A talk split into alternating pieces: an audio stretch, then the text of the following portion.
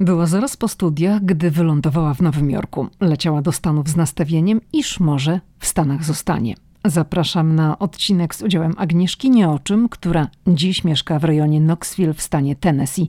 Bo choć Nowy Jork początkowo ją dziewczynę z małej miejscowości bardzo oczarował, to po kilkunastu latach bardzo ją zmęczył. Tak bardzo, że pewnego dnia po prostu spakowali się z mężem i opuścili Nowy Jork, by zacząć życie z dala od zgiełku Manhattanu. Zapraszam na rozmowę z Agnieszką Nieoczym. Hej, tu Lidia Krawczuk. Los rzucił mnie do Waszyngtonu kilkanaście lat temu i to właśnie tutaj, w stolicy USA, powstaje podcast Ameryka i ja. Tu opowiadam o Ameryce, o życiu w Stanach i podróżowaniu po USA. Ameryka mnie fascynuje. Jeśli Ciebie, tak jak mnie, ciekawią Stany i chcesz wiedzieć o nich więcej, to jesteś we właściwym miejscu. Cześć Agnieszko. Cześć. Agnieszko, powiedz, czy już w Tennessee macie tam piękną, złotą jesień, czy to jeszcze za wcześnie? E, zaczyna się już powoli. Tutaj w dolinie, tam gdzie ja mieszkam, w Hardin Valley, powoli już widzę liście opadają, ale jeszcze jest gorąco. Jeszcze myślę, że jakieś 2-3 tygodnie i dopiero się zacznie jesień. To powiedz nam, żeby tak umiejscowić, gdzie ty dokładnie mieszkasz, gdzie jest najbliżej do takiego miasta, które no ogólnie słuchaczom może się kojarzyć z mapy, jak Nashville. No myślę, że Nashville jest takim głównym miastem, Memphis, miastem Tennessee, jeszcze po Great Smoky Mountains, rejon Gatlinburga, to gdzie ty dokładnie jesteś? A ja mieszkam pod, pod Knoxville w Tennessee i Knoxville jest około 2,5 godziny na wschód od Nashville i około 3,5 godziny na północ od Atlanty. No dobrze, to zacznijmy od tego, skąd ty się w ogóle wzięłaś w Stanach. Najpierw może inaczej, skąd pochodzisz, z jakiej części Polski? Pochodzę ze wschodniej Polski, z małej miejscowości Rejowiec Fabryczny pod Hełmem. No i obecnie, jak już wspomniałam, mieszkam w Knoxville, Tennessee. Pracuję w firmie, która się zajmuje ogólnie zajmuję się finansami i księgowością. To powiedz nam, jaka była Twoja droga, jak się znalazłaś w Stanach Zjednoczonych i no dlaczego tutaj zaczęło toczyć się Twoje życie? Nigdy nie myślałam, że, że wyląduję w Stanach. E, w Polsce studiowałam ekonomię na Kulu i tak mniej więcej na czwartym roku na, w takiej sali komputerowej na uczelni e, zaczęłam rozmawiać z chłopakiem ze Stanów. Okazało się, że pochodzi on z Hełma, czyli z, z, miejscowości niedaleko skąd ja pochodzę. Ale to było A, przez tak, internet ta rozmowa, czy to... Mm, tak, to, tak. To, było tylko prze, to było tylko przez internet rozmowa. Taki program był MIRC, nie wiem, czy ludzie pamiętają jeszcze, to taki bardzo stary program, prawdopodobnie już dawno nikt go nie używa. No i tak rozmawialiśmy, pisaliśmy do siebie, później on zadzwonił do mnie kilka razy, no i tak się zaczęło, później on przyjechał do mnie na chyba na dwa, trzy, trzy tygodnie do Polski. No i plan był, że jak skończę studia, to mam przyjechać do Stanów do niego. A czy to był, przepraszam, Amerykanin, czy um, Amerykanin polskiego pochodzenia? Polak, Polak. No, no, można powiedzieć, że Amerykanin polskiego pochodzenia, ale on się urodził, wychował w Chełmie, wyjechał do Ameryki, kiedy miał 17 lat. Także, także rozmawialiśmy po polsku i mieliśmy nawet jakichś tam wspólnych znajomych z Polski jeszcze zanim on wyjechał. Ale, ale jak to w ogóle się zaczęło? Dlaczego, dlaczego rozmawialiście za pomocą tego programu? Czy to było w ramach właśnie jak, jakiejś wymiany uczelnianej? Bo to mnie tak zaintrygowało, że byłaś sobie w sali i zaczęłaś sobie rozmawiać z chłopakiem ze Stanów. Tam takie były różne chatrooms i był chatroom pod nazwą Helm. On pochodził z Helma, ja chodziłam Aha. do do liceum. No i tam było kilka różnych osób, tak się rozmawiało wspólnie razem, a później można było na, na takim prywatnym czacie rozmawiać. No i my zaczęliśmy rozmawiać na prywatnym, jakoś tak to się rozwinęło. Kliknęło. Nie, wiem, kto, tak, kliknęło, nawet nie wiem, kto mi powiedział, że jest taki program MIRS. Prawdopodobnie ktoś w szkole mi powiedział, że można sobie wejść na, różne, na, na takie różne rooms tam i, i rozmawiać z ludźmi z całego świata. No i jak ten chłopak, dzisiaj twój mąż, tak, ciebie tak, odwiedził tak, wtedy tak. w Polsce, to już wiedziałaś, że coś z tego będzie, czy tak, no przyjechał, no to zobaczymy? A Chciałam, żeby przyjechał, bo w życiu bym nie pojechała do obcego człowieka, do gdzieś za ocean. Mhm. Także chciałam, żeby przyjechał i zobaczyć tak na żywo, jak to wszystko będzie wyglądało. No ale jak już przyjechał, spędziliśmy razem 2-3 tygodnie, nie pamiętam ile to było, nawet na weselu byliśmy razem u koleżanki to tak już mniej więcej wiedziałam, że będę chciała wyjechać do Ameryki, jak skończę studia. On oczywiście chciał, żebym przyjechała, przyjechała wcześniej, no ale powiedziałam, że nie, najpierw muszę skończyć studia, dopiero będę myślała o wyjeździe do Ameryki. A na którym byłaś wtedy roku? Jak go poznałam, byłam na czwartym, to został mi jeszcze połowa czwartego i cały piąty. No i już wtedy rozmawialiście na ten temat, że, że ty wyjedziesz do Ameryki i to już było takie snucie mm, wspólnych planów, że to ma być ślub i wspólna droga, czy tak na razie, no nie? Tak na razie nie, tam na razie nie było żadnej mowy o jakimś ślubie, tylko po prostu, że przyjadę, zobaczymy jak to wszystko będzie działało, czy mi się będzie podobało, czy nie. No ale jak tylko przyjechałam, to stwierdziłam, że jednak zostanę. A powiedz, jak starasz się o wizę? No w tamtych czasach, to 24 lata temu, tak? Mm. Mówiłaś, że przyleciałaś do Stanów. To, to łatwo ci było tak, właściwie to co powiedziałaś, że poznałam chłopaka i chcę jechać do Ameryki zobaczyć, czy po prostu jadę no, turystycznie się rozejrzeć?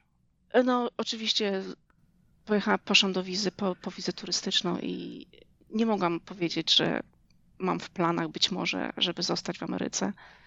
Bo powiedziałam, że po prostu chcę pojechać do znajomego, odwiedzić go i urzędnik w konsulacie czy w ambasadzie, już nie pamiętam, co to było dokładnie, kto to był dokładnie, e, kazał mi pokazać mój indeks. No i od razu przerzucił na ostatnią stronę indeksu. I tam są pieczątki, data, kiedy się obroniłam. I on stwierdził, o, to pani się właśnie obroniła. To było jakieś może dwa miesiące po mojej obronie. Powiedziałam tak, że dwa miesiące temu obroni, obroniłam dyplom. On po prostu zamknął ten indeks i powiedział do zobaczenia za rok, bo wtedy można było się ubiegać o wizę turystyczną raz na rok. Czyli dostałam od razu odmowę. Ale dlaczego? Jak sądzisz? Prawdopodobnie podejrzewał, że nic mnie tutaj nie trzyma. Skończyłam studia i wyjadę i zostanę jako nielegalny e, w Stanach. Mhm. To, to było prawdopodobnie główny powód, że dostałam natychmiastową odmowę. No i co? Czekałaś rok, żeby pojechać? E, nie. E, byłam wtedy u siostry w Warszawie i na drugi dzień zadzwoniła do mnie mama z Rejowca. Powiedziała, że przyszedł jakiś dziwny telegram z ambasady amerykańskiej, że mam się z tym telegramem zgłosić do nich jeszcze raz. No to więc wsiadłam w pociąg, pojechałam do Rejowca, na drugi dzień wróciłam do Warszawy. E, poszłam z tym telegramem do ambasady i tylko zapytali, czy chcę paszport z wizą odebrać osobiście, czy mają mi przysłać do domu do Rejowca. W ciągu 24 godzin zmienili zdanie i dostałam jednak tą wizę turystyczną. A jak myślisz, co się wydarzyło? Nie wiem. Do tej pory nie mam bladego pojęcia, ale mój mąż twierdzi, że prawdopodobnie sprawdzali, kto wysłał mi zaproszenie. I zaproszenie wystawił mi ojciec mojego obecnego męża, a oni byli imigrantami politycznymi, wyjechali do Stanów e, w 1983 roku po stanie wojennym, bo mój teść był internowany i po prostu uciekli z Polski. Reagan pomógł im się dostać do Nowego Jorku. I myślę, że to było powodem, że sprawdzili, kto mhm. zaproszenie i zmienili zdanie i dali mi jednak tą wizę. Okej. Okay. No dobrze, czyli na początku było gorąco, bo myślałaś, że już nie pojedziesz w ciągu najbliższego roku zobaczyć swojego chłopaka. W ciągu 24 godzin wszystko się zmieniło i możesz się pakować do Ameryki. To jak szybko wyjechałaś od momentu otrzymania wizy?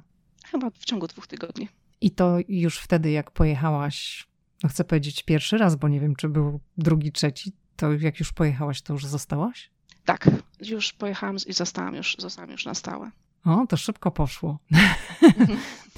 I wzięliście od razu ślub, no bo, no bo wiesz, jak to w Stanach jest, no trzeba jakoś ten pobyt zalegalizować, a jeżeli chce się być legalnie, nie to... Mhm. Nie wzięliśmy ślubu od razu, wzięliśmy ślub po jakimś półtorej roku. I wtedy zaczęła się sprawa imigracyjna, złożyliśmy wszystkie dokumenty o, o zieloną kartę dla mnie i o pozwolenie na pracę. Składa się to razem, pozwolenie na pracę i o zieloną kartę. Przeważnie pozwolenie na pracę się dostaje bardzo szybko, w ciągu dwóch, trzech miesięcy, a później się czeka na zieloną kartę. I w moim przypadku to było około czterech lat, bo w międzyczasie wydarzył się 11 września i wszystkie sprawy imigracyjne były po prostu zatrzymane i ja jechałam na pozwoleniu na pracę przez prawie 4 lata, a mogłam pracować w Stanach, ale fizycznie tej zielonej karty nie miałam, bo sprawa była ciągle w urzędzie imigracyjnym. To powiedz, jakie były te początki w Stanach? Ty przyleciałaś tuż przed 11 września? E, przyjechałam, nie, w 99 roku przyjechałam, to przyjechałam półtorej, jakieś, jakieś dwa, dwa lata dokładnie przed 11 września. Pracę, swoją pierwszą pracę na Manhattanie, pozwolenie na pracę dostałam w czwartek, a w piątek poszłam do pracy na Manhattanie i pierwszy dzień mojej pracy to był właśnie 7 września. A co a robiłaś? Czym się zajmowałaś? Zależało mi, żeby pójść do pracy między Amerykanów, żeby jak naj podszkolić mój angielski. I to była praca w związkach zawodowych i w sumie to była taka praca przynieś, wynieść, pozamiataj. Mhm. Pomagać każdemu. Ktoś w biurze potrzebował jakiejś pracy, jakieś papiery, wyciągnąć, coś tam napisać w Excelu. Ktokolwiek potrzebował pomocy, ja byłam taką osobą, która pomagała im we wszystkim. I to właśnie była moja pierwsza praca 7 września, no i cztery dni później był 11 września i to było dla mnie takie bardzo traumatyczne wydarzenie, bo nowa praca i tu raptem takie, takie wydarzenie, że po prostu straszne dla wszystkich ludzi, nie tylko na Manhattanie, ale na całym świecie. I moje biuro było na 34 e, ulicy i 8 Alei i mieliśmy biuro, e, okna na 19 piętrze, które wychodziły na południe Manhattanu, także mieliśmy widok na, na World Trade Center.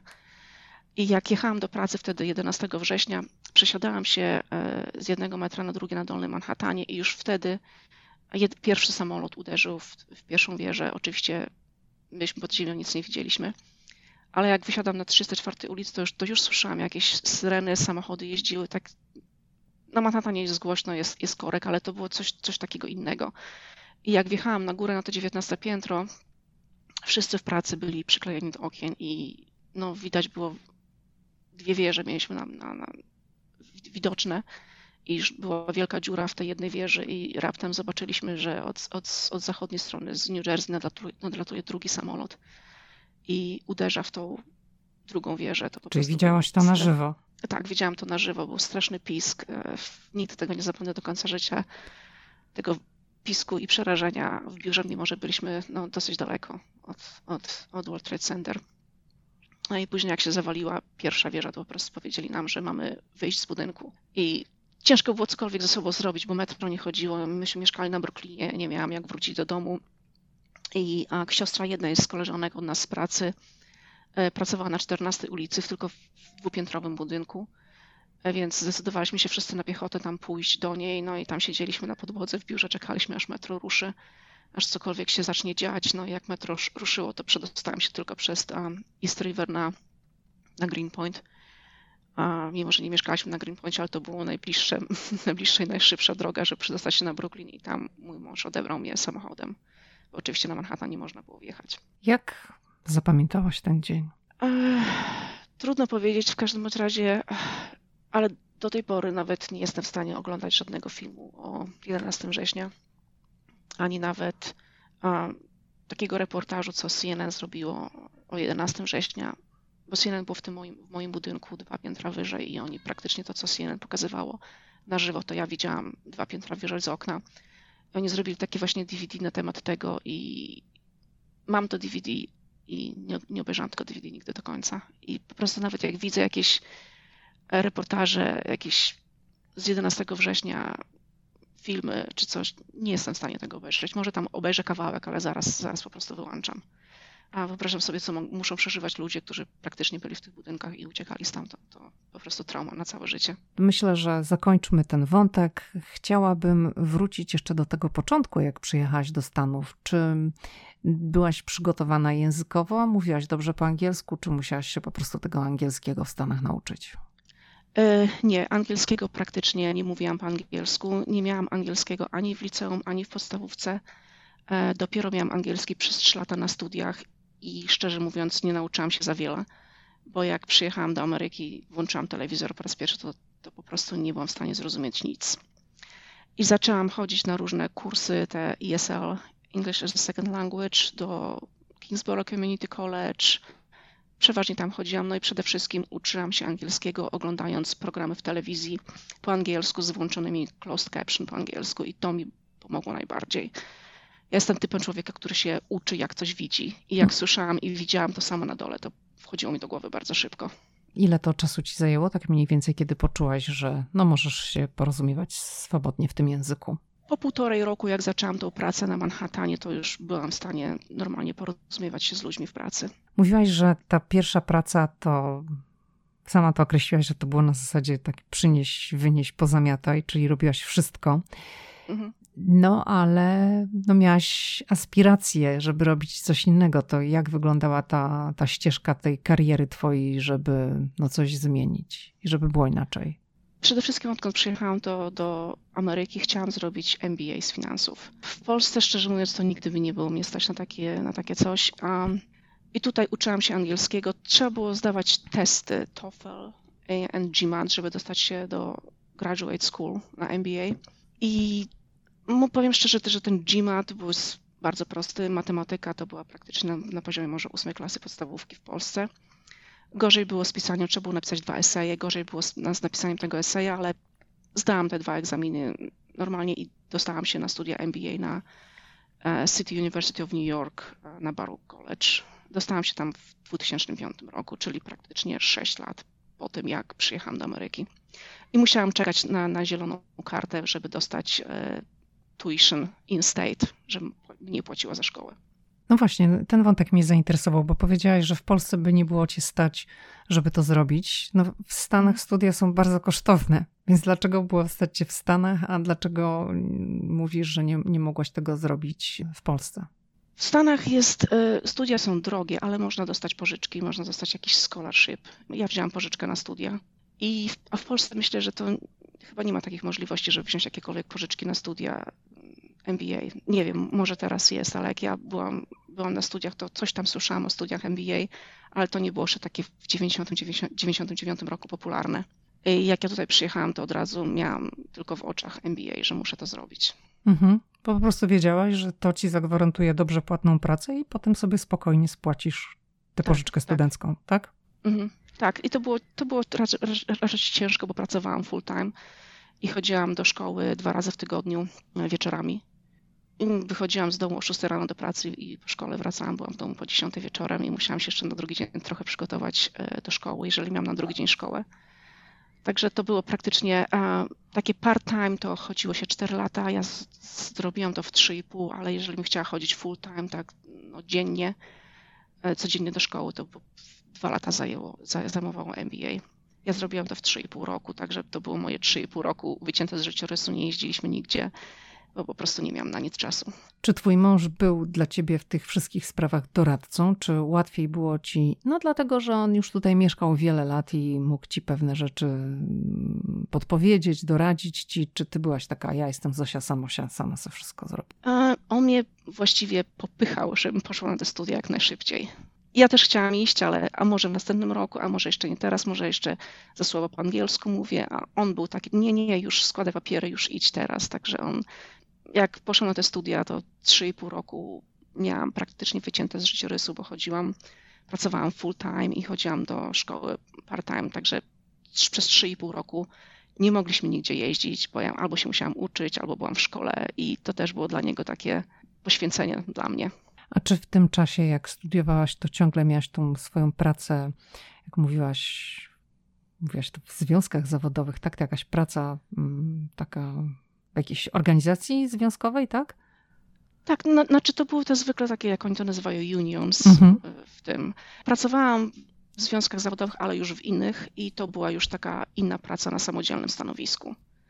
Po prostu koleżanka, z którą pracowałam w tych pierwszych związkach zawodowych, jej siostra poszukiwała kogoś do pracy w innych związkach zawodowych i ona mnie poleciła i ja poszłam na, na job interview i przyjęli mnie do pracy. To już, no, było już takie samodzielne stanowisko, już nie było przynieść, wynieść, pozamiataj, tylko miałam swoje biurko i normalnie odbierałam telefony, pomagałam członkom Unii w różnych sprawach. A czy jak skończyłaś studia MBA, to czy od razu otworzyła się przed tobą taka nowa kariera w tym zawodzie wyuczonym? To, co znałaś z Polski, no ale już miałaś takie potwierdzenie amerykańskie, że możesz to robić też na tutejszym rynku.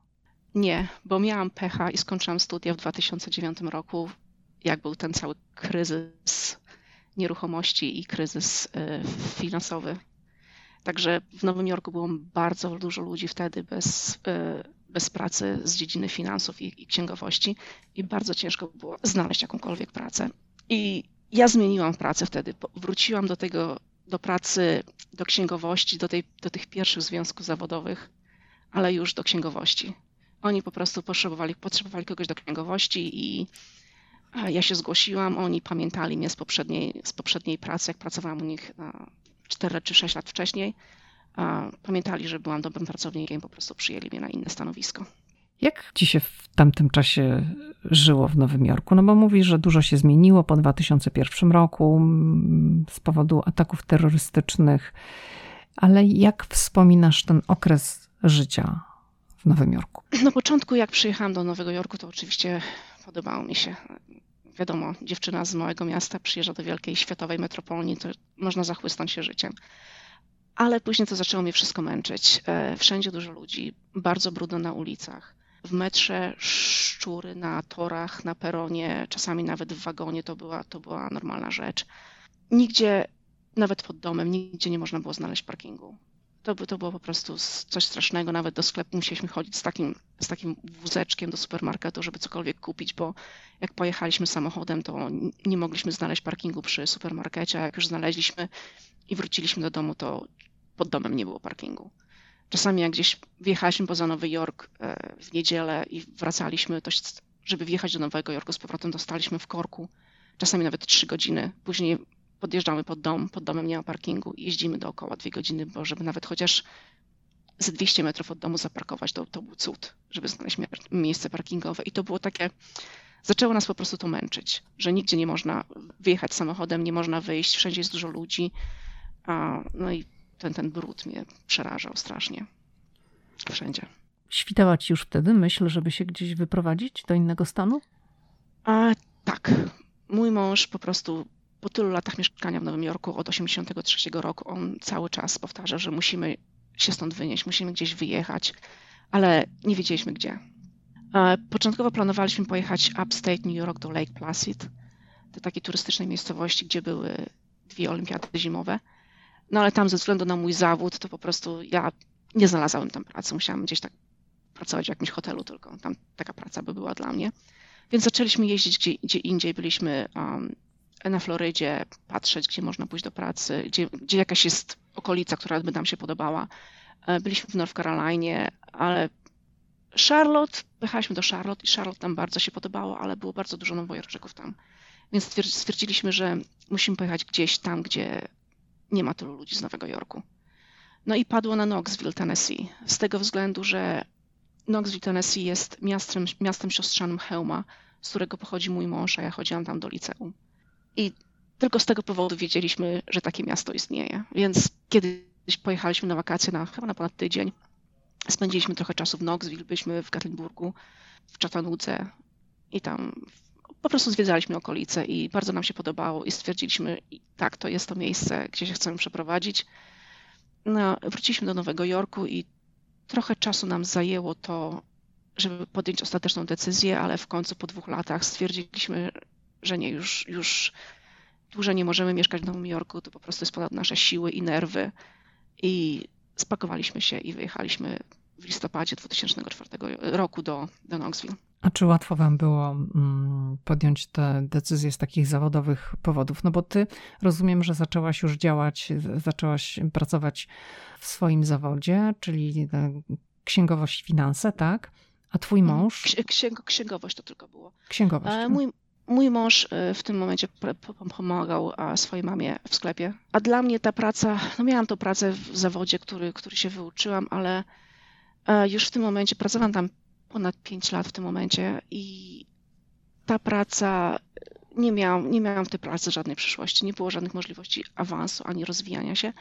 Także podjęcie decyzji i po prostu wyprowadzenie się nie było takie trudne. No to przeprowadziliście się do Knoxville 2014 rok, tak dobrze mówię? Tak, mhm, listopad. W listopadzie 2014 roku przyjechaliście no i co? Ale już y, wcześniej aplikowaliście o jakąś pracę, czy po prostu przyjechaliście i dobra, będziemy czegoś szukać? Przyjechaliśmy bez niczego. To mhm. było bardzo odważne, z, z, tylko z oszczędnościami. E, I powiem szczerze, że ciężko mi było znaleźć pracę. Szukałam pracy trzy miesiące. I w tej pracy, którą znalazłam na początku 15 roku, pracowałam ponad 7 lat. Także to była w miarę dobra praca. A twój mąż? A, mój mąż na razie nie pracuje, ma problemy zdrowotne, także on był w domu i problem jest w tym, że ja nie jeżdżę samochodem, bałam się jeździć samochodem, po prostu tutaj nawet w Nowym Jorku to nawet było niemożliwe dla mnie wsiąść do samochodu, po prostu bardzo się denerwowałam, chociaż mam prawo jazdy z Nowego Jorku i z Tennessee. Ale tutaj w Tennessee um, kierowcy są po prostu zwariowani, jest, jeżdżą bardzo szybko i w życiu bym to samochodem nie pojechała. I on po prostu mnie odwoził do pracy i przywoził. Mhm. Rozumiem. Jak, jak już w końcu zaczęłaś pracować, znalazłaś pracę, no to, no to wszystko się poukładało. to od razu ci się zaczęło podobać tam życie w Tennessee? Czy tak musiałaś się do tego życia w Tennessee przyzwyczaić? No bo po Nowym Jorku to jest duża zmiana. No, to, to była ogromna zmiana. Od razu mi się podobało. Oczywiście trzeba było się przyzwyczaić do pewnych nawyków, które tutaj ludzie mają, ale ogólnie było, wszystko było o wiele lepsze niż w Nowym Jorku. Wszędzie jest zielono. A dojazd do pracy zajmował mi 15 minut. Teraz mam inną pracę, ale też 15 minut mam dojazd do pracy. E, człowiek nie stoi w korkach, a nie traci czasu na dojazdy. Ludzie są, mają zupełnie inną mentalność. Są, są, są bardzo mili, uczynni nawet jak pójdę do, pójdziemy do sklepu, czy do Home Depot, czy coś, czego szukamy, zapytamy o coś, to pracownik podprowadzi nas pod samą półkę i pokaże, gdzie to jest. W Nowym Jorku to najczęściej ktoś warknął na ciebie, że o, ja nie mam czasu, nie wiem, gdzie to jest, jestem na lunchu. Także ogólnie muszę stwierdzić, że przekraczając granicę Virginii i, i, i Tennessee, to jest a, ten sam kraj, ale w tym samym momencie zupełnie inny kraj. Zupełnie inni ludzie. Także jak ktoś spędził masę czasu, większość swojego życia w Nowym Jorku, to muszę stwierdzić, że absolutnie nie zna Stanów, bo USA to nie tylko Nowy Jork, to są zupełnie inni ludzie rozproszeni po, cały, po całym kontynencie. A co cię uderzyło tak najbardziej, jak przyjechałaś do Knoxville, do Tennessee? Um, że mogłaś zaparkować, tak? Parking to było dla nas najważniejsze. Jak przyjechaliśmy, poszliśmy, pierwszy dzień przyjechaliśmy, wcześniej przyjechaliśmy tutaj wynająć mieszkanie, później pojechaliśmy po resztę rzeczy i wróciliśmy. I pierwszego dnia pojechaliśmy o 10 wieczorem po jakieś tam zakupy spożywcze i wróciliśmy i był parking. To po prostu było coś, coś, coś pięknego. A powiedz, ty dalej nie jeździsz samochodem? Dalej tak masz, że ci kierowcy w Tennessee cię przerażają? Czy to tak na początku było? Nie, dalej nie jeżdżę, boję się. Rozumiem. To jakbyś miała porównać koszty utrzymania życia w Nowym Jorku a w Tennessee? To też pewnie duża zmiana na plus. A, oczywiście, jak przyjechaliśmy tutaj w 2014 roku, to pierwsze mieszkanie, które wynajęliśmy, to było takie no, one bedroom, a 800 square feet to około chyba 60, może 70 metrów kwadratowych. Mhm. E, to było 780 dolarów na miesiąc, a w Nowym Jorku w tym czasie to prawdopodobnie ponad 3000, około 4000 było wynajęcia takiego mieszkania, także ceny były kompletnie inne. Może zacznę od tego, że ludzie tutaj mniej zarabiają, dlatego ceny były, ceny były niższe, chociaż moja pierwsza praca, którą dostałam tutaj w Tennessee, to zarabiałam troszeczkę mniej pensji rocznie, ale mój czek, który przynosiłam do domu był, był wyższy, bo nie ma stanowego podatku od do, y, stanowego podatku od dochodu, plus mieszkałam y, nie w, nie w mieście Knoxville, tylko w county i nie płaciłam tych żadnych podatków miejskich, czyli zarabiałam praktycznie więcej niż zarabiałam w Nowym Jorku. I to, to było też, też, też super. No i w, praktycznie każdy kompleks tutaj ma basen, który jest czynny cały rok i siłownię. I, a w Nowym Jorku to po prostu jest luksus, a tutaj jest, tutaj jest normalną rzeczą mieć coś takiego. Życie toczy się o wiele wolniej tutaj w Tennessee niż, niż w Nowym Jorku. Musieliśmy się przyzwyczaić, znaczy mój mąż, jak, jak jeździmy, żeby nie, nie trąbić na światłach, jak światło zmieni się z, z czerwonego na zielone. Tutaj nikt nie rusza z piskiem opon. Powoli każdy rusza, rusza każdy ma czas. No i jeszcze jak może um, pierwszy raz pojechaliśmy, jak przyjechaliśmy do Knoxville, pojechaliśmy na downtown, to było w niedzielę. Chcieliśmy wjechać na parking miejski i niechcący zablokowaliśmy cały wjazd, bo chcieliśmy wziąć ten taki tykiet, żeby później zapłacić przy wyjeździe. No ale okazało się, że w niedzielę parking jest za darmo, co nam, nowojorczykom, to w ogóle w głowie się nie mieści, że gdziekolwiek można parkować za darmo. Także na weekendy parking jest za darmo w Knoxville, na miejskich parkingach i w powszedni dzień po godzinie 6 też można wszędzie sparkować za darmo. Także to były takie ogromne, ogromne różnice.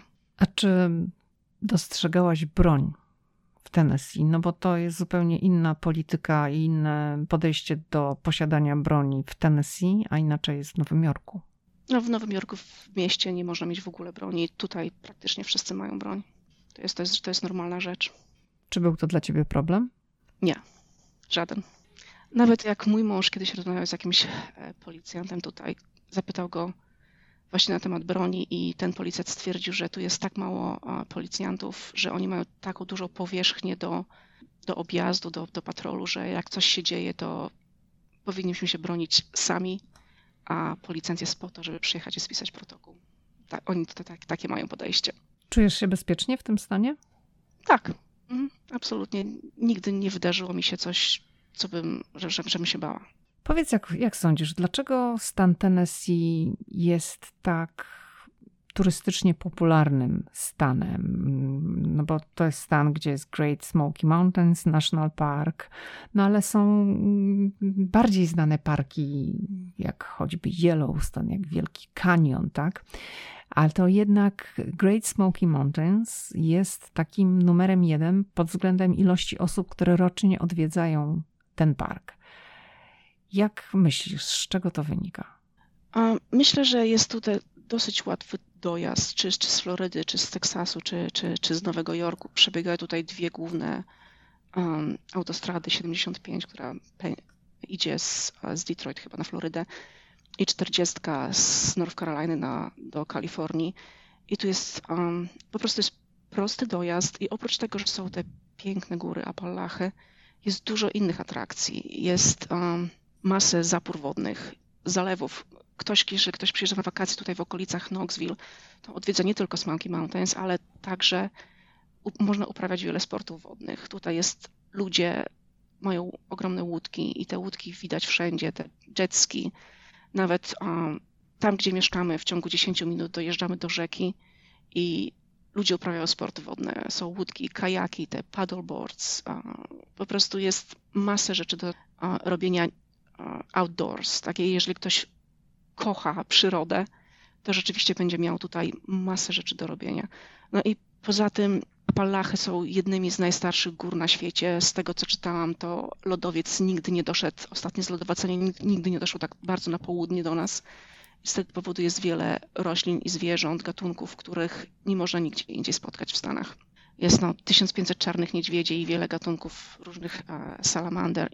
Poza tym jest masę innych atrakcji, jak wy byliście w Sevierville czy, czy w Gatlinburgu, te wszystkie parki wodne, może nie tylko, par, nie tylko parki wodne, ale parki rozrywki Dolly Parton, park wodny, co on też tam ma.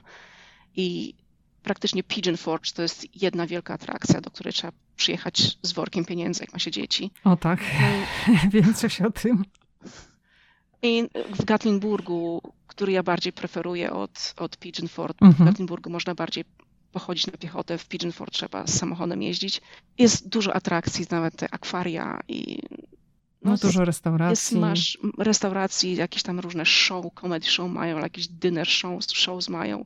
Ja byłam kiedyś na tym Stampede Dolly Parton w Pigeon Forge. Naprawdę polecam. Trzeba to raz w życiu zobaczyć. Bardzo dobry show.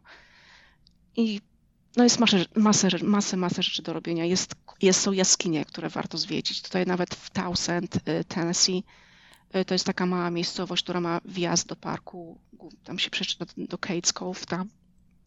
I tam są um, Tucalici Caverns. I ja nawet o tym nie wiedziałam. Jak poszliśmy zwiedzać te jaskini, to okazało się, że jest tam najbardziej wrażliwa aparatura na świecie, która marzy, mierzy aktywność sejsmiczną. I w ciągu kilku sekund dane z tej aparatury są przesyłane po całym świecie, tam do, do US Military, Pentagon, Department of Defense, nawet tam do jakiejś agencji atomowej w Genewie czy Wiedniu. I jak się zwiedza te jaskinie, oni mówią, że ta aparatura jest tutaj, ale oczywiście jest tam gdzieś schowana i nie, nie przyprowadzają turystów tam. I też niedaleko tutaj jest takie najbardziej, chyba drugie na świecie największe podwodne jezioro w jaskiniach. To, to jest świetna atrakcja. Mm, ładują turystów do łódek ze szklanym dnem i to jest taki tour, że się płynie łódką i tam jakieś takie ryby pływają. Nie, nie pamiętam, jakie to ryby były. W każdym razie ryby, które prawdopodobnie nie potrzebują dużo światła i widać pod tym dnem, jak te ryby podpływają i nawet coś tam można je karmić czymś tam. To jest naprawdę świetne rzeczy można zobaczyć, tylko po prostu myślę, że przyjechać tutaj na tydzień to jest za mało, trzeba przyjechać kilka razy. No i potem jest też dużo kampingów ze wszystkimi podłączeniami do kamperów i to jest takie wakacje, mogłem powiedzieć rodzinne, przyjeżdża cała rodzina kamperem, tam gdzieś wykupią miejsce, mają tam basen, no i mają jakiś tam samochód mały, czy, czy jakimiś rowerami, mogą jeździć po całej okolicy, zwiedzać góry, te wszystkie zalewy, jeziora. I może jeszcze jedną rzeczą, którą warto wspomnieć, jest droga US 129, tak oni to nazywają The Tail of the Dragon. E, na odcinku 18 km jest 318 zakrętów.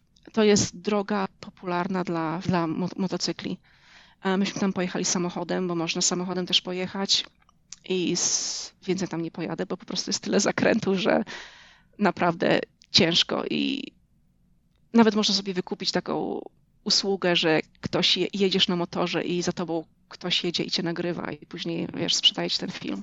Zresztą robi, robią na każdym zakręcie stoją ludzie, może nie na każdym, ale na wielu zakrętach stoją ludzie i robią wszystkim przejeżdżającym zdjęcia i później można na internecie zobaczyć to zdjęcie i kupić od nich, jak jechałeś The Tale of the Dragon. Taka, taka atrakcja turystyczna. Ta droga idzie do North Caroliny. Jest bardzo, bardzo kręta, ale jest myślę, że raz w życiu warto pojechać, ale jeżeli, jeżeli ktoś uwielbia jeździć motocyklem, to na pewno pojedzie tam więcej jak raz. Nie jechałam tą drogą i zdecydowanie zgadzam się z tym, co powiedziałaś, że jak przyjechać na tydzień do Tennessee, czy tam w rejon Gatlinburga, w którym my byliśmy, to jest za mało. My byliśmy w tym sezonie dwa razy.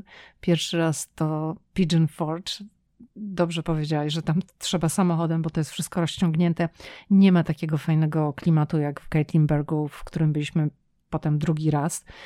I no, myślę, że to jest tak, jak mówisz, na kilka razy, bo jest bardzo, bardzo dużo różnych atrakcji. No, jeszcze nie wspominałyśmy o tym, że jest, jest bardzo dużo takich miejsc, takich tasting rooms, gdzie można testować e, likiery, gdzie można testować wina, gdzie można testować moonshine, czyli tak, no, mhm. ten bimber. Też tego jest bardzo dużo. Jest bardzo dużo restauracji i tej jakiej kuchni charakterystycznej dla Tennessee, która dla mnie jest ciężka która jest e, tłusta. Nie wiem, czy się ze mną zgodzisz, że ta kuchnia jest, jest specyficzna. Zgadzam, jest wszystko jest smażone na głębokim oleju, nawet, nawet ogórki kiszone. Tak, mhm. zgadza się. I one są jeszcze takie w panierce, takie pickles tak. gdzieś otoczone w panierce i smażone na głębokim tłuszczu. Także no, charakterystyczna jest ta kuchnia. Ale jest jeszcze jedna rzecz, o której chciałabym, żebyś powiedziała, bo my do tej pory nie dotarliśmy tam, ale to jest też moim, na mojej liście w planach miasteczko o Oak Ridge. To myślę, że tylko niewiele osób będzie w ogóle wiedziało, z czym to miasteczko kojarzyć. To powiedz nam o nim. Oak Ridge y, było jednym, właściwie powstało w czasie II wojny światowej w 1942 roku jako część e, Manhattan Project, czyli budowy bomby atomowej.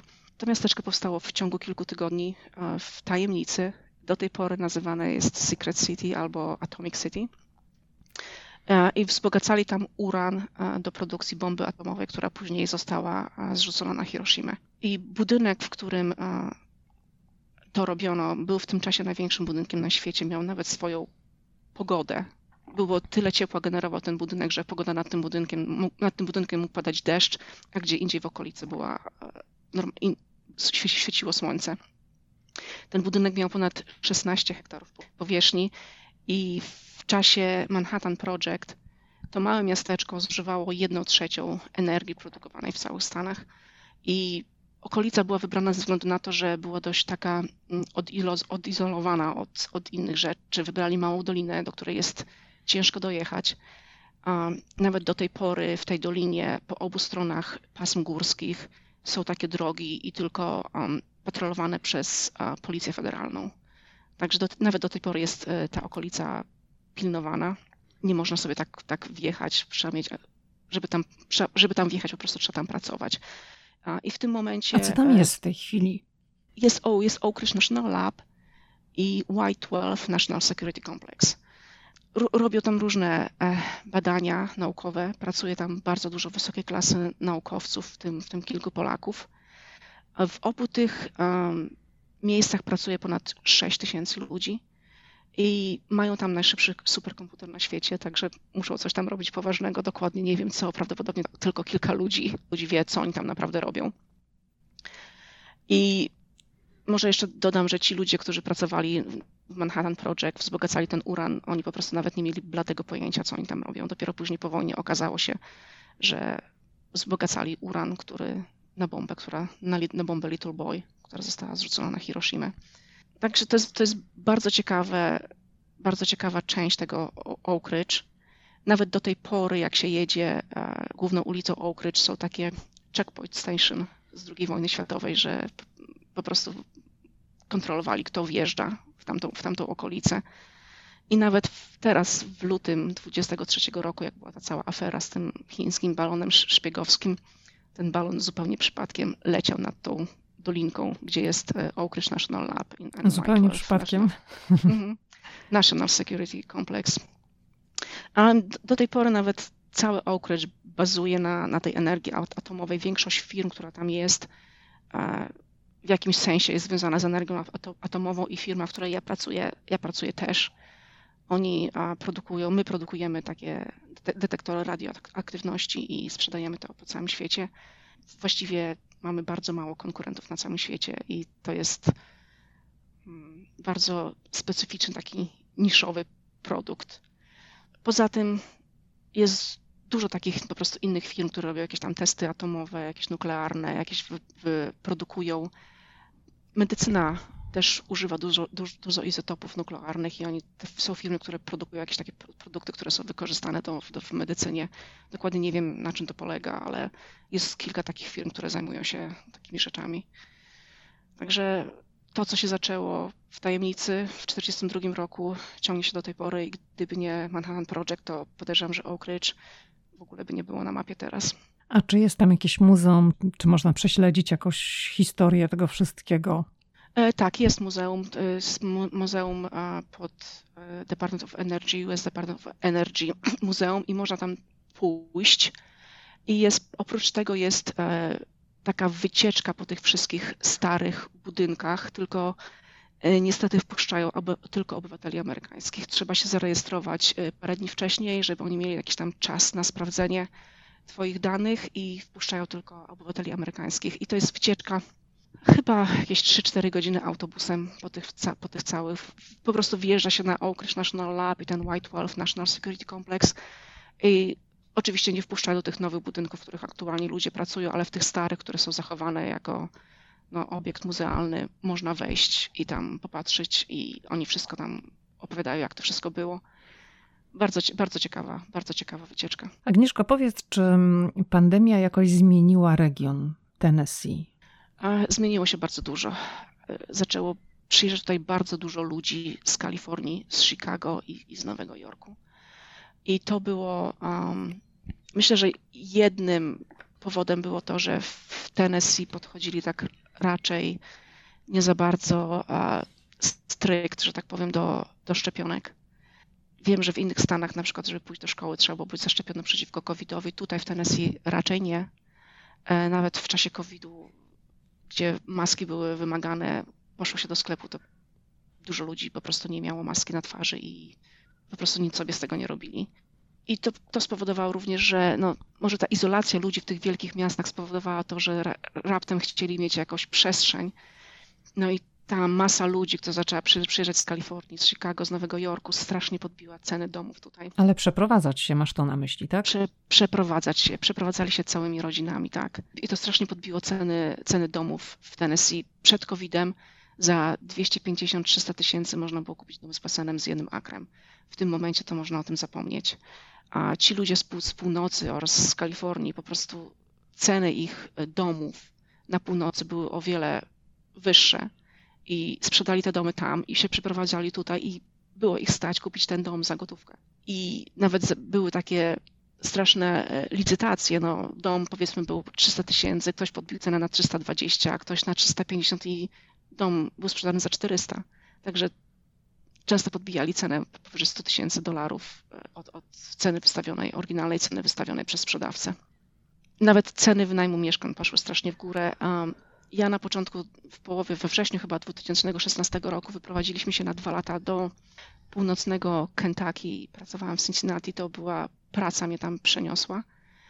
I po dwóch latach e, w ogóle nam tam się nie podobało. Chcieliśmy jak najszybciej wrócić do Knoxville, także brałam pod uwagę szukanie pracy w Knoxville, po prostu rzucić tą pracę, którą miałam i wrócić do Knoxville, ale okazało się, że mm, mogę pracować zdalnie a więc e, w ciągu, jak dostałam pozwolenie na zdalną pracę, w ciągu dwóch miesięcy w środku zimy, w styczniu 2019 roku, przed samym COVID-em, wróciliśmy z powrotem do Knoxville. I wtedy wynajęłam mieszkanie, wynajęliśmy mieszkanie, było 980 dolarów. To ciągle bardzo mało w porównaniu do Nowego Jorku. Ale w tym momencie po covid i prawie 5 lat później ceny wynajmu są podwójne. W tym momencie płacimy prawie 1900 dolarów. Ludzie z północy przyjeżdżają i widzą, że o, no, 1200 dolarów to, o, to bardzo mało. I po prostu płacą i jest tyle ludzi przyjeżdża, jest niedobór domów, niedobór mieszkań do wynajęcia i te ceny idą bardzo, bardzo szybko w górę. Nawet teraz e, ciężko mi jest nawet pomyśleć, e, ci ludzie, którzy są e, w Tennessee od pokoleń i niektórzy to są naprawdę biedni ludzie, nie mają jakiejś tam lepszej pracy, to po prostu ich nigdy w życiu już nie będzie stać, żeby kupić jakiś dom w Tennessee oprócz tego, który odziedziczyli po rodzicach czy po dziadkach. A powiedz, jak ci się żyje w takim stanie z niedźwiedziami? Czy trzeba się jakoś nauczyć, że one są? No bo wspominałeś, że jest około 1500 czarnych niedźwiedzi. Można je rzeczywiście spotkać, bo my mieliśmy okazję, będąc dwukrotnie mm, w Tennessee, no, natknąć się na te niedźwiedzie, czyli to no one po prostu tam są. Za, za, każdym razem, jak jedziemy gdzieś w Smokies czy na Cage Cove, to zawsze mamy przy sobie taką tą trąbkę do odstraszania niedźwiedzi. Myślę, że, jest, że to nie jest takie straszne. No, po prostu trzeba uważać na, na śmietniki, trzeba mieć specjalne śmietniki ze specjalnym zamknięciem, żeby się niedźwiedź do, do jedzenia nie dostał. Nawet czasami zdarzają się niedźwiedzie, którzy, które chodzą po, po centrum Knoxville. Nie wiem, jak one się tutaj dostają, ale chodzą po, po, po parkingach przeważnie na wiosnę. To jest tak, więcej niedźwiedzi chodzi na wiosnę, tak w bardziej zurbanizowanych e, okolicach. Ale tak, to spotkaliśmy niedźwiedzie masę razy, ale właśnie w, w, w okolicach parku najwięcej. Zdarzają się przypadki, jak, jak, jak powiedziałam, że tutaj, ale nie, tak, nie tak dużo. Dla mnie to nie jest takie, takie straszne, po prostu trzeba trzymać się od nich z daleka i on sobie po prostu pójdzie. Czy jest coś, o czym nie wiedziałaś przenosząc się do Tennessee? No i to cię zaskoczyło, okazało się niespodzianką, lepszą lub gorszą. Tak, przede wszystkim alergie. Nie wiedzieliśmy, że Knoxville jest stolicą Ameryki na, na wszelkie alergie. Mój mąż w Nowym Jorku nie miał żadnych alergii. Tutaj jesteśmy w Knoxville, w tej, w tej wielkiej dolinie Tennessee Valley i to gorące powietrze, które tam bucha z, od Zatoki Meksykańskiej, po prostu w tej, w tej dolinie stoi. I tutaj jest bardzo ciepło. I od lutego do listopada cały czas coś, coś kwitnie i w powietrzu są zawsze jakieś pyłki. Mój mąż czasami po prostu nie może wyjść z domu, bo, bo coś, coś wisi w powietrzu i nie może, nie może oddychać. To jest jedna rzecz, o, o, o której nie wiedzieliśmy i no, może, tu, może to jednak utrudniać życie. Jeżeli ktoś mieszka w Nowym Jorku i ma tam alergię, to nie radziłabym tutaj przyjeżdżać, bo po prostu a, nie będzie życia, absolutnie żadnego. Człowiek będzie chodził zasmarkany i z czerwonym nosem, z, z łzawiącymi oczami, albo nie będzie mógł oddychać, tak jak mój mąż nie, czasami nie może oddychać. Oczywiście też, też nie spodziewałam się też, że um, jest to tak gorąco. Jest potwornie gorąco w lecie, mimo że tutaj jestem od 2004 roku, 2014 roku z przerwą na dwa lata. Nie przyzwyczaiłam się do tego gorącego klimatu. Tutaj jest w lecie z wilgotnością dochodzi do ponad 40 stopni Celsjusza. Gorzej niż w Nowym Jorku? Gorzej, dużo gorzej. A klimatyzację praktycznie włączamy na początku marca i chodzi non-stop, prawdopodobnie do końca listopada, bo nie da się żyć bez klimatyzacji. I tak na początku, na wiosnę, między, tak, między lutym a marcem, to praktycznie są takie wahania temperatury w ciągu jednego dnia, że mamy cztery pory roku w ciągu jednego dnia. Jesteśmy w górach, więc koło siódmej rano jest jeszcze zimno, mamy włączoną mamy włączone ogrzewanie. Koło, koło 9 rano, 10 robi się cieplej, więc włączamy ogrzewanie, otwieramy okna. A już koło drugiej jest tak potwornie gorąco na dworze, że musimy zamknąć okna i włączyć klimatyzację. Dlatego tutaj większość ludzi, tych rdzennych ludzi z Tennessee, chodzi w sandałach, powiedziałabym, i w klapkach. Powiedziałam, że przez 10 miesięcy w roku. Dla nich nawet trochę zimno. To nie ma znaczenia, bo to zaraz zimno jest, zaraz go nie będzie. Więc chodzą w klapkach praktycznie cały czas. Mhm. No i może to jeszcze, że śnieg pada tutaj bardzo rzadko. Jak spadnie troszeczkę, to całe miasto jest sparaliżowane. Oni nawet nie mają tutaj żadnego sprzętu do odśnieżania. Żadne, może na głównych ulicach jakieś tam samochody wyjadą, żeby coś tam posypać sól, ale na takich mniejszych i takich dojazdowych do pracy to Nie, nic nie jest posypywane, żadna droga nie jest niczym posypywana. Po prostu trzeba czekać, aż to się wszystko roztopi. I takie jest podejście do zimy. W sumie, w sumie się im nie dziwię, jeżeli utrzymanie sprzętu też kosztuje, ale jak nie pada śnieg, to jaki jest sens płacenia za utrzymanie sprzętu, którego nie będziesz używać często. A powiedz, czy miałeś na początku problem ze zrozumieniem akcentu? Bo ten akcent w Tennessee jest specyficzny. O, dalej mam. Niektórzy, niektórzy ludzie e, potrafią mówić tym swoim specyficznym, takim bardzo południowym angielskim i jeżeli idą do pracy, to mówią w miarę takim angielskim, który słyszysz w telewizji. Mają tam swoje takie zaciągnięcia, niektóre słowa wypowiadają inaczej, ale taki ten typowy południowy akcent w Tennessee do tej pory mi jest bardzo, bardzo ciężko zrozumieć, co oni mówią. No przyznam, że dla mnie to jest też e, wyzwanie. No czasami właśnie ktoś do ciebie coś mówi, to musisz tak wytężyć ten słuch albo poprosić, żeby ktoś powtórzył, bo to naprawdę ten akcent jest, y, no on jest tak inny. Nawet jak się posłucha takiej osoby jak Dolly Parton, tak, i ona występuje gdzieś tam w, w telewizji, no to wiadomo, że stara się mówić tak, żeby ludzie ją zrozumieli, ale mimo wszystko słychać, możesz ją zrozumieć, ale słyszysz, że to nie jest taki typowy Mm, angielski, jak masz kogoś z akcentem takim nowojorskim, czy, czy z takim z Kalifornii? Ja od razu jestem w stanie powiedzieć, kto jest takim e, tutaj w pracy, kto jest takim transplantem z północy jak ja, a kto jest e, kim, kto się urodził w Tennessee i wychował. Na przykład może jedno słowo takie typowe, które oni wypowiadają inaczej, na przykład pięć, five, oni mówią five. I na początku musiałam się do tego przyzwyczaić. I jest kilka takich prostych słów codziennego użytku, które oni kompletnie inaczej wymawiają niż ludzie na północy. Czy ty sobie wyobrażasz jakieś inne miejsce? Czy to już tak docelowo będzie Tennessee? E, tak, Tennessee. Myślę, że tak, chociaż e, jakieś dwa lata temu mieliśmy w planach przeprowadzić się ciągle w wschodnie Tennessee, ale bar bliżej granicy z Virginią, tam w okolicach Johnson City, bo e, tak testowaliśmy alergię i okazało się, że jak tam pojechaliśmy tego samego dnia, że na przykład Grzesiek nie mógł tutaj oddychać, pojechaliśmy samochodem tego samego dnia do Johnson City i tam nie, nie miał problemu z żadnym z, z, oddychaniem, czyli tam wychodzi na to, że im wyżej, tym te alergie są, są niższe, e, lżejsze. I mieliśmy w planach właśnie przeprowadzić się tam, ale to było w momencie, gdy ja mm, jeszcze pracowałam dla General Electric i miałam tą pracę zdalną i mogłam po prostu mieszkać gdzie chcę, bo nie musiałam tam do biura chodzić, ale trafiła mi się praca, której wcale nie szukałam.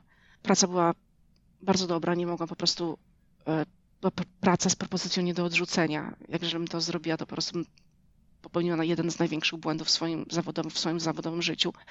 Więc zdecydowałam się na tą pracę i niestety, niestety ta praca jest hybrydowa jestem, muszę być w pracy w Oak Ridge 2-3 y, dni w tygodniu, i, a resztę pracuję w domu. Także nie, nie moglibyśmy dojeżdżać z Johnson City, bo to jednak około 2-2,5 godzin jazdy w jedną stronę. Także na razie zostaniemy tutaj. Czy na pewno w Knoxville i w, w, tym, w tej okolicy nie wiem, ale na pewno zostaniemy w Tennessee. To tak na koniec chciałam Cię właśnie zapytać, czym teraz się aktualnie zajmujesz? Na czym polega Twoja praca? Pracuję w firmie e, Ametek, jestem accounting manager i praktycznie zajmujemy się księgowością i finansami korporacyjnymi. Mamy bardzo dużo pracy nad taki w zasadzie to jest taki financial reporting. Robimy financial statement na koniec miesiąca, na koniec kwartału. E, to jest taka praca, gdzie praca nie jest rozłożona równomiernie na cały, na cały miesiąc. Najwięcej pracy mam pod koniec miesiąca, a jeżeli jest e, koniec kwartału, Także po prostu mam trzy tygodnie wyjęte z życiorysu, bo musimy bardzo dużo pracować. Jest to praca, którą lubię. Na pewno jest to praca e, nie dla każdego, bo korporacja amerykańska potrafi dać w kość ludziom, którzy nie są psychicznie odpowiednio nastawione na, ta, na taki stres. Ja pracuję w korporacjach już 10 lat amerykańskich i miałam swoje wzloty i upadki, ale już się po prostu przyzwyczaiłam do tego i myślę, że jestem już odporna na ten cały stres i te słynne deadlines, które mamy. A co rozumiesz? Dlaczego nie każdy się nadaje? Jakiego rodzaju to jest stres? Presja czasu czy procedury? Mogłabyś rozwinąć jest ten wątek? Przede wszystkim presja czasu. Jest, y, mamy bardzo mało czasu na zrobienie różnych rzeczy. i zawsze coś się wydarzy, coś, czego nie oczekiwaliśmy, nie oczekiwaliśmy się, że wydarzy jakiś problem i oprócz tego, że masz no, dzień, określony dzień i godzinę, że coś musisz zrobić, bo inaczej będzie problem, to jeszcze masz jakiś problem, który musisz rozwiązać w tym samym czasie. I trzeba robić praktycznie 100 rzeczy w jednym momencie, robić, ko koordynować z różnymi teamami na całym świecie, bo mamy jednostki na całym świecie i też e, różnica czasu ma znaczenie. Na przykład, jeżeli chcę coś od, od naszego teamu w Chinach, to i potrzebuję to powiedzmy na poniedziałek, to muszę wysłać e-maila we wtorek, bo wiem, że oni, jak ja będę spała, to oni będą pracować, żeby mi do poniedziałku odpowiedzieli. I to jest po prostu taki stres z różnych stron. Zawsze coś się dzieje, nie ma nic takiego stabilnego, zawsze są jakieś zmiany i dużo ludzi po prostu nie potrafi tego wytrzymać. I ja widziałam już parę osób, które się wypalały i odchodziły, twierdząc, że nie, ja nie mogę tak dłużej pracować, e, nie mam takiego e, stabilności między pracą a rodziną, co jest czasami bardzo zachwiane. Nie masz czasu dla rodziny, bo musisz pracować. I to po prostu przeważa, że ludzie po prostu nie, ja już nie mogę tak robić psychicznie, nie mogę wytrzymać, muszę pójść do jakiejś spokojniejszej pracy. A tobie to odpowiada? Czasami odpowiada, przyzwyczaiłam się, po prostu się przyzwyczaiłam do tego. Nie wiem, czy jestem może gruboskórna, nie mam pojęcia, ale czasami byłam, byłam już blisko załamania nerwowego, ale to było w poprzedniej pracy, nie w tej, co teraz mam. Ta praca też jest ciągle korporacja, ale tak bardziej jest y, balans między życiem prywatnym a zawodowym jest taka jest, jest dużo lepszy. W poprzedniej pracy na przykład ja musiałam zawsze pracować 1 e, stycznia. Musieliśmy zawsze pracować na quarter close, y, na Zajęcie, zamknięcie kwartału, tak? Zamknięcie kwartału, nawet jak zamknięcie kwartału często wypadało na święta wielkanocne. Także e, też musieliśmy pracować. Nikt nie pytał, czy możesz pracować na weekend. To było od razu, je, musisz pracować na weekend, bo jest zamknięcie kwartału. W tej pracy, której obecnie mam, nie pracuje się w weekendy i nie pracuje się w święta. Dalej jest takie bardzo no, presja na deadlines i do, zrobiłem to, co masz w odpowiednim czasie, ale nie ma tego, nie ma tej pracy w weekendy i święta i to już, to już rzeczywiście dużo, dużo, dużo pomaga. Agnieszka Nieoczyn była gościem podcastu Ameryka i ja. Bardzo dziękuję Ci za rozmowę. Dziękuję.